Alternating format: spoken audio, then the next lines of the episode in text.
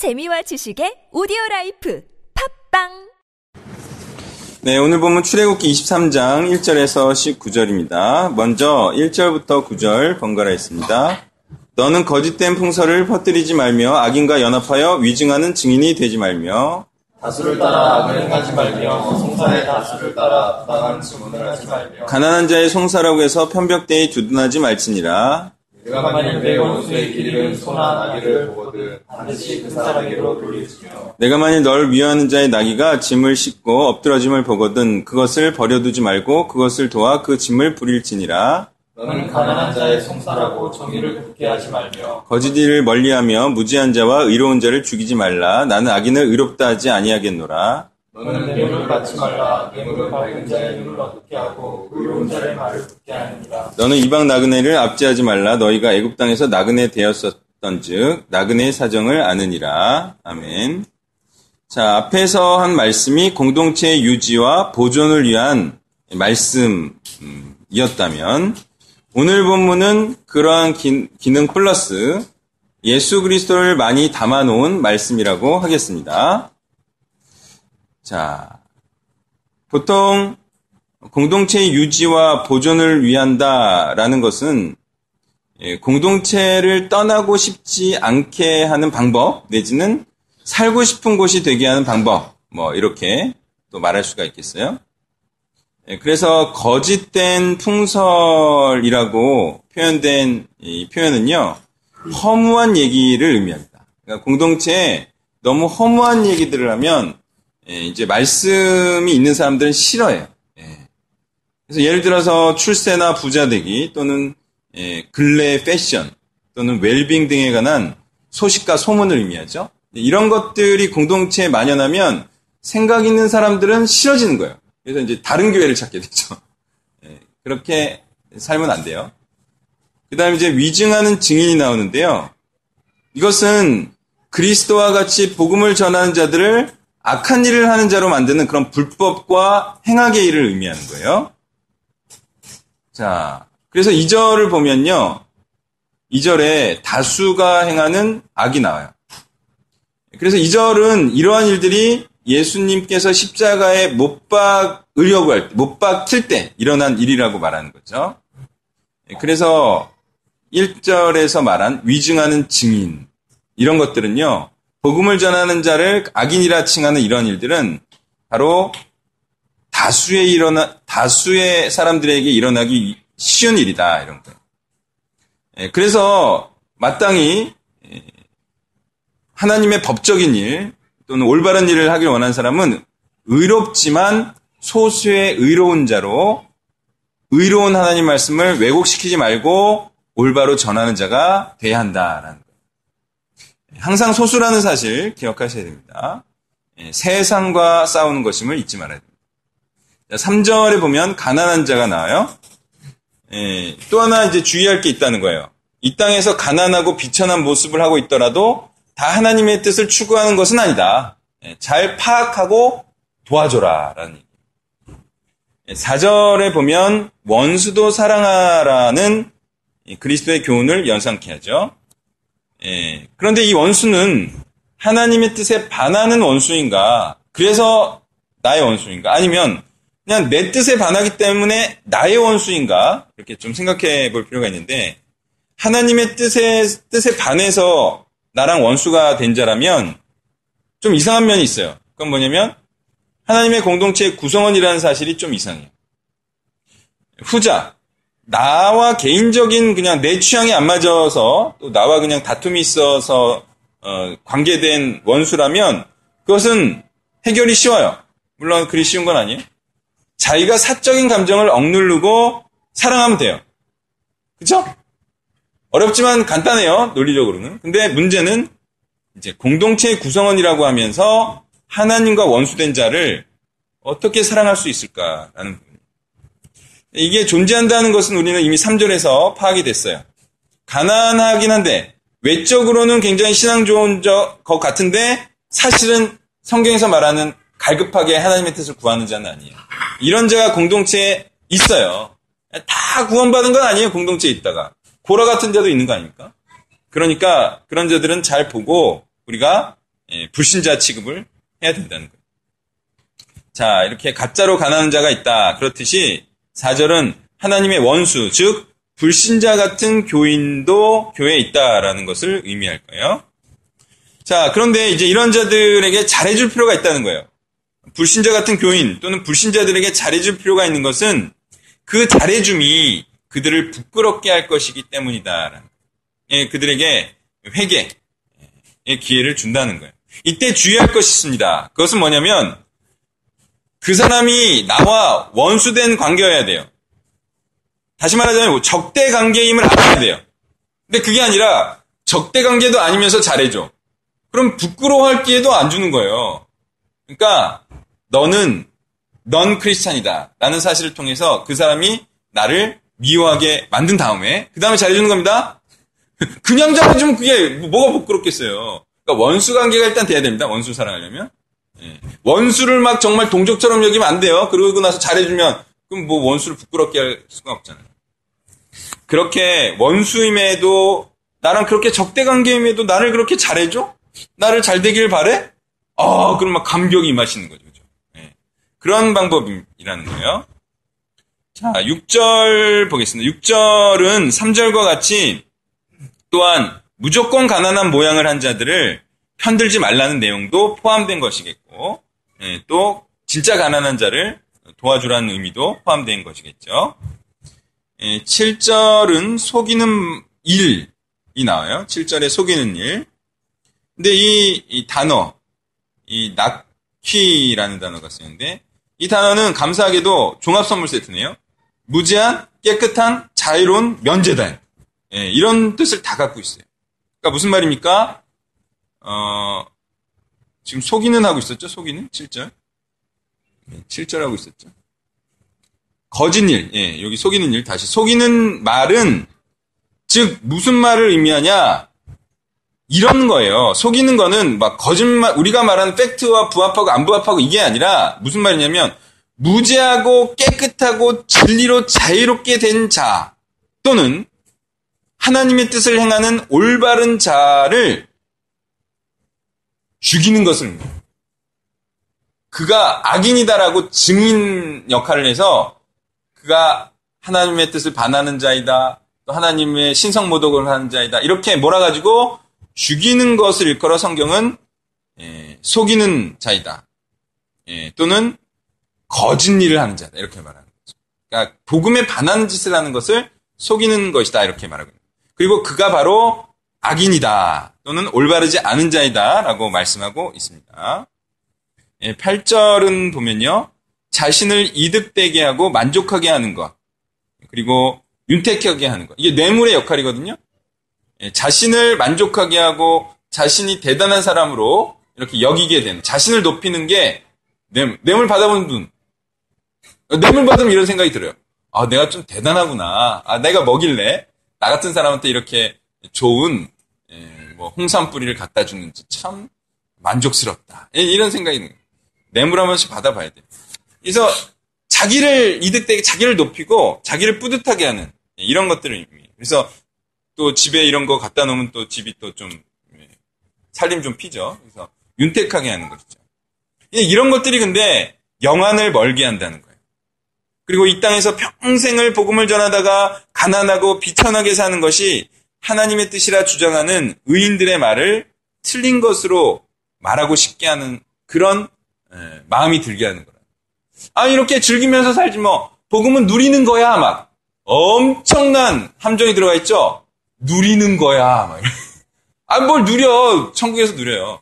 이 땅의 것을 누리는 게 아니에요. 그러니까 그럼 복음을 정말 영적으로 누린다 또는 그 그리스도께서 주신 구원을 누린다 이러면 좋은데 아 복음을 누리는 거야. 그러면서 물질을 누려 막 이런 그런 식으로 또 사단이 엄청 이제 교묘하게 하죠. 그러니까 뇌물 받으면 어 이제 어좀 처리되면 해외여행도 가고 그죠? 뭐 그런 쪽으로 자꾸 왜냐하면 해외 여행 티켓을 뇌물로 줬으니까 그걸 누리는 쪽으로 생각하고 말하고 싶지 않습니까?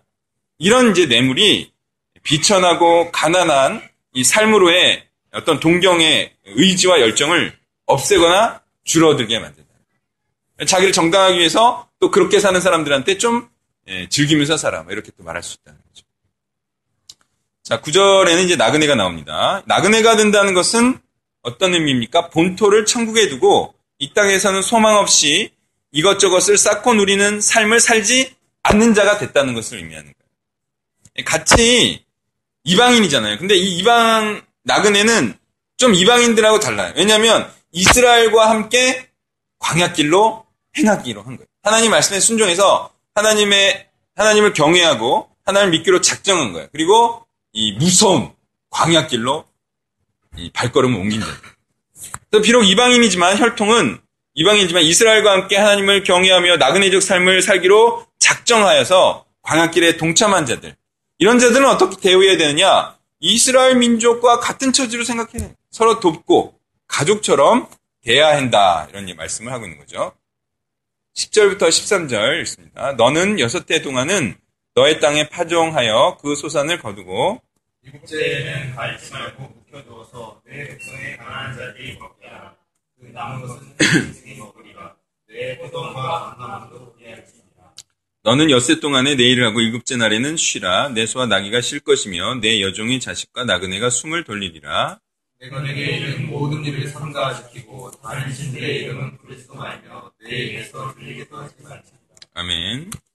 자, 구약 시대에는요, 저주를 떨쳐내고 이길 수 없는 기간입니다. 저주가 예, 지배하고 있는 그런 세상을 구약 시대라 말하죠. 그러니까 구약 시대에는 모든 날을 안식일로 할 수는 없는 시대예요. 예. 뭐 그리스도가 없는데 그게 되겠습니까? 근데 신약 시대는 그리스도께서 죽음을 이기시고 어, 여러 어, 제치신 이 부활의 새 아침 이후로는 어떻게 됐습니까? 모든 날이 안식일이 거예요. 이것은 마치 첫 창조 이후의 안식일이 어때요? 안식일 다음에 다시 첫 창조일로 갑니까? 아니면 7일째 안식일이 쭉 가는 겁니까? 다시 또 창조할 게 있습니까? 아니죠? 7일째가 쭉 가는 거예요. 쭉 가다가 스톱 브레이킹이 걸렸어. 그게 뭐예요? 타락, 원죄. 이때 이후로는 새 창조가 필요해진 거예요. 다시 온전히 회복돼야 할 필요가 거예요.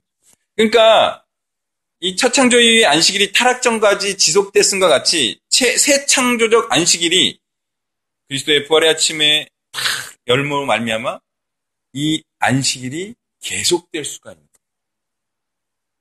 그러니 지금 구약의 안식에 관한 글에는 신약의 안식인 안식일들을 바라보게 하는 정도의 그런 정도의 안식일과 안식년이라는 거예요. 그래서 안식일과 이러한 안식년에는 하나님의 은혜와 구원에 갈급한 자들에게 생명의 말씀을 먹여야 하는 거죠. 구원을 바라보게 해야 되기 때문에. 6일 동안은 노동의 저주에 휩싸여 있다가 이 안식일만이라도 사람들에게 안식년만이라도 사람들에게 온전한 회복과 구원의 말씀을 선포해야 된다. 즉 안식일에는 일을 시키거나 일을 해서는 안 되는 거예요. 그것은 사람에게 종속되는 것들 예를 들어서 이제 부하 직원도 사람에게 종속되는 것이고 짐승, 기계나 건물, 토지 그리고 자연도 회복의 시간을 갖지 못하게 하는 사람이 노동에 지쳐서 그런 다음에 이제 주일날 와가지고 또 회복하고 물론 신약 시대에는 7일 어, 전체를 회복의 날로 잡아야 되지만 어쨌든 구약에서 말하고자 하는 바는 6일 동안 지쳐 있다가도 하루만큼은 원 상태로 회복되는 죄의 전 상태로 회복을 꿈꾸는 그런 시간이 되게 해야 한다는 거죠. 어때요? 구약도 이러합니다. 구약도 일주일에 한 번 꼭 소망을 천국 소망을 바라보게 해야 되는데 모든 날을 안식일로 할 수 있고 모든 날을 회복의 날이로 만들 수 있으며 축복의 날이 되게 할 수 있는 신약 시대에 주일에도 노동을 하는 것은 이것은 그냥 갑절의 타락이다. 물론 주일날만 쉬는 것은 또한 신약 시대인데 주일만 쉬어. 이거는 어떤 자예요? 이러한 자들을 걸어 어떤 자라고 말하면 좋겠어요? 당신은 아직 구약에 살고 있군요. 이렇게 말해요. 아직 구약 백성이군요. 아직 저주를 이기지 못했군요. 아직 복음이 당신의 아직 들어오지 않았군요. 이렇게 말해줘야 되는 거예요. 이제 죄를 파할 수 있고 승리할 수 있다는데 왜 구약처럼 삽니까? 이제 신약의 시대. 그런 자들 걸어 뭐라고 말해줘야 됩니까? 율법에서 벗어나지 못한 자다. 또 그리스도 없는 자들, 이런 자들이라고 말해줘야 되는데 그런 자들은 어떤 자들이냐? 생계 유지의 일에 얽매여 있는 자들, 그죠? 진리가 자유있게 하지 못하는 자들, 뭔가 얽매여 있어요. 진리인 복음을 전파하는 삶을 살아야 되는데 얽매여 있어, 얽매여 있어. 굶어 죽을까봐. 그게 진리가 자유롭게 하지 못한 인생이라는 거죠. 예. 그냥 굶어 죽길 바랍니다. 어, 그럼 천국 가는데 막, 얼마 죠, 얼마 죠? 빨리 가고, 얼마 죠? 굶어 죽음. 어, 그 영광이 영광. 여러분, 만약에 우리 센터에서 복음 전하다 굶어 죽었다, 한 방에 뜨는 거예요, 단체. 한 방에 딴 방에. 복음 전하다 굶어 죽었다. 예. 가르침이 복음 전하다 굶어 죽으라. 가르침이 하고, 실제로 그랬다. 한 방, 누구, 그 사람의 피는 음료를 취하게 할 겁니다. 여러분 정말 있잖아요. 그런 각오로 하면 안 죽어요. 아 그렇게 열심히 하는데 누가 그냥 후원이 막 물밑듯이 쳐들어오겠네. 아 굶어 죽으면 나 이거 하겠습니다. 그럼 그 사람의 간절함과 애처로움이요 하늘에 다릅니다. 뭐 이게 정성주의로 가는 것 같은데 그게 이제 하나님을 향한 정말 목숨도 아까워하지 않는 열정이죠. 이러한 열정이 예, 이제 부흥과 연결되는 거예요. 자, 그 다음에 이제 14절부터 19절 번갈아 했습니다. 너는 매년 세 번 내게 절기를 지킬지니라. 너는 무교병의 절기를 지키라. 내가 내게 명령한 대로 아비벌에 정한 때에 이래 동안 무교병을 먹을지니 이는 그날에 내가 아비에서 나왔습니다. 맥주절을 지키라. 이는 내가 수고하여 밭에 뿌린 것의 첫 열매를 거둠이니라. 수장절을 지키라. 이는 내가 수고하여 이룬 것을 연말에 밭에서부터 거두어 저장함이니라. 내 너는 내 재물의 피를 유교병과 함께 드리지 말며 내 절기 재물의 기름을 아침까지 남겨두지 말지니라.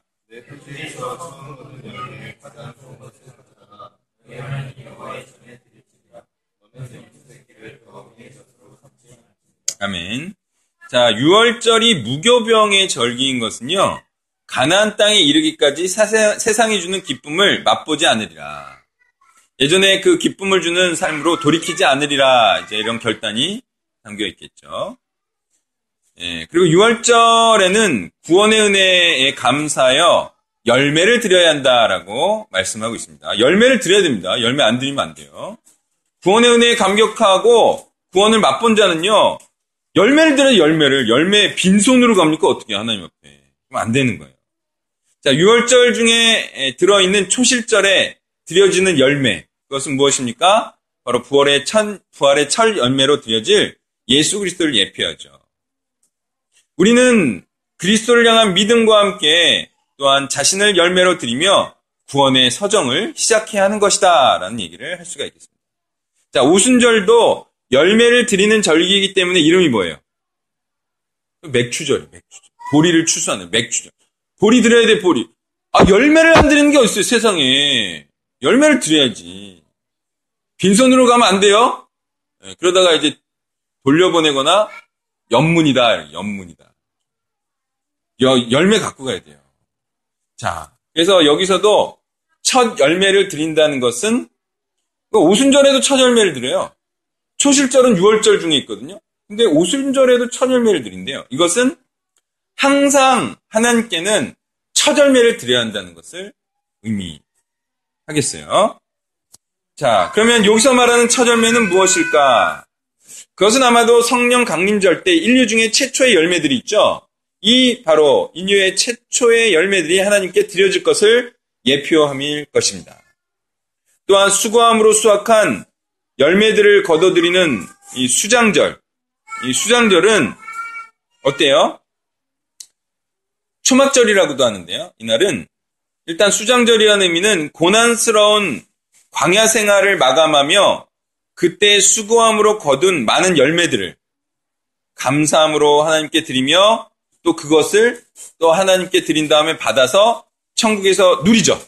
열매. 자기가 거둔 곡식과 열매를 누리는 거예요. 자기가 일군 곡식으로 누리는 거라고요. 그거 없으면 누리지도 못해요. 하나님께 드릴 것도 없고 받을 것도. 그래서 이 수장절 때는 광야와 같은 삶에서 내가 고난함, 어, 피곤하지만 또 어, 많은 어려움이 있었지만 끝내는 열매 맺는 일을 거두지 아니하고 끝까지 함으로 열매를 하늘에 쌓아서 그것을 누리는 삶을 의미하죠. 또 한편으로는 광야 생활 중에도 많은 사람을 낳아서 자강, 자긍스러워하고 기뻐했죠. 예, 민수기, 광야를 통과한 자들이 개수를 해요. 그리고 땅이 주어져요. 무엇을 기준으로? 인구수를. 그러니까 많은 열매는 바로 사람, 많은 인구수를 하나님께, 예, 하나님의 백성으로 드려야 한다. 이것을 자긍스러워하고 기뻐하는 절기다라는 겁니다. 그러니 구원받을 자에게는 반드시 광야 생활에서 남아 살아남는 일이 있어야 할 뿐만 아니라 30배, 60배, 100배 열매를 맺는 일도 있어야 할 것입니다. 이와 같이 3대 절기를 지키라는 구약의 말씀을 통해 분명히 드러나는 사실은요.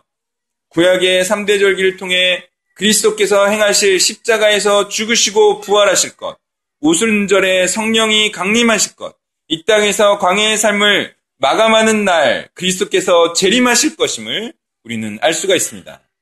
이스라엘의 3대 절기, 이 규례도 바로 그리스도를 바라보고 소망케 하는 것임을 우리는 알 수가 있습니다. 구약의 안식일과 안식령도 그랬다고요?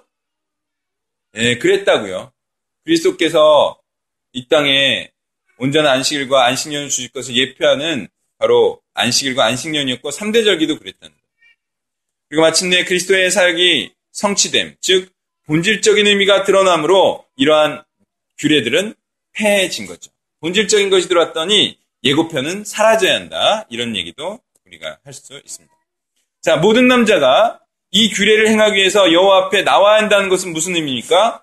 바로 모든 신약의 남자들은 구원에 감격하여서 이렇게 열매 맺는 일, 열매를 드리는 일, 또 그리스도께서 행하신 일, 또 모든 외국으로 복음이 전파되게 하는 일, 그리스도의 재림을 대망하는 일에 동참해야 함을 의미하는 것입니다.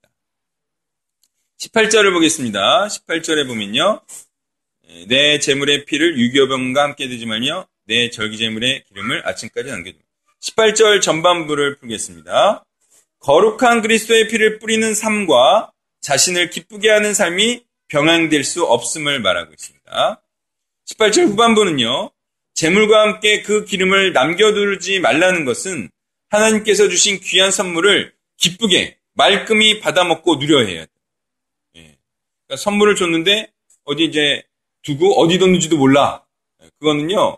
하나님이 주신 선물에 대한 마땅한 태도가 아니라는 또한 19절에서 밝혀지는 것이 있습니다. 그것은 첫 것이라는 뜻에 가장 좋은 것이라는 의미도 포함되어 있다는 것입니다. 이는 곧 첫 것이 의미하는 바 모든 것을 드려야 함을 의미함과 동시에 가장 소중하게 여기는 것, 그것도 드려야 한다는 것. 그것이 목숨이든, 전 재산이든, 청춘이든, 가족이든, 장남이든, 직장이든, 바로 그것을 들여 복음 전하는 일로 환산시켜야 함을 의미합니다. 19절 후반부를 보면요. 생명의 양식인 부모로부터 주어지는 말씀이 오히려 자식을 죽이는 것이 되지 않도록 모든 말씀을 받는 이스라엘의 자녀들은 하나님의 말씀에 순종하라는 의미로 예, 보여집니다. 자, 오늘 말씀을 통하여서 우리는 기억해야 할 것이 있습니다. 그리고 반드시 해내야 될 것이 있습니다. 그것은 예, 공동체 안에 말씀이 있게 하는 겁니다. 그래서 그 온전한 말씀이 실현되고 선포되고 행해지는 그 공동체 가운데 있어서 의미 있고 보람되고 내가 그리스도와 함께 이 길을 걷고 있다라는 확신 가운데 그 공동체의 길을 즐거워하고 또 그렇게 하나님의 뜻을 행하는 자를 서로 사랑하며 혹여나 이 반대로 행하고 있는 자에게 경고와 함께 때로는 예, 친절로 그들에게 회개할 기회를 주면서 그렇게 공동체를 잊고 싶게 하는 그런 공동체로 예, 우리가 만들어 나가야 하겠습니다.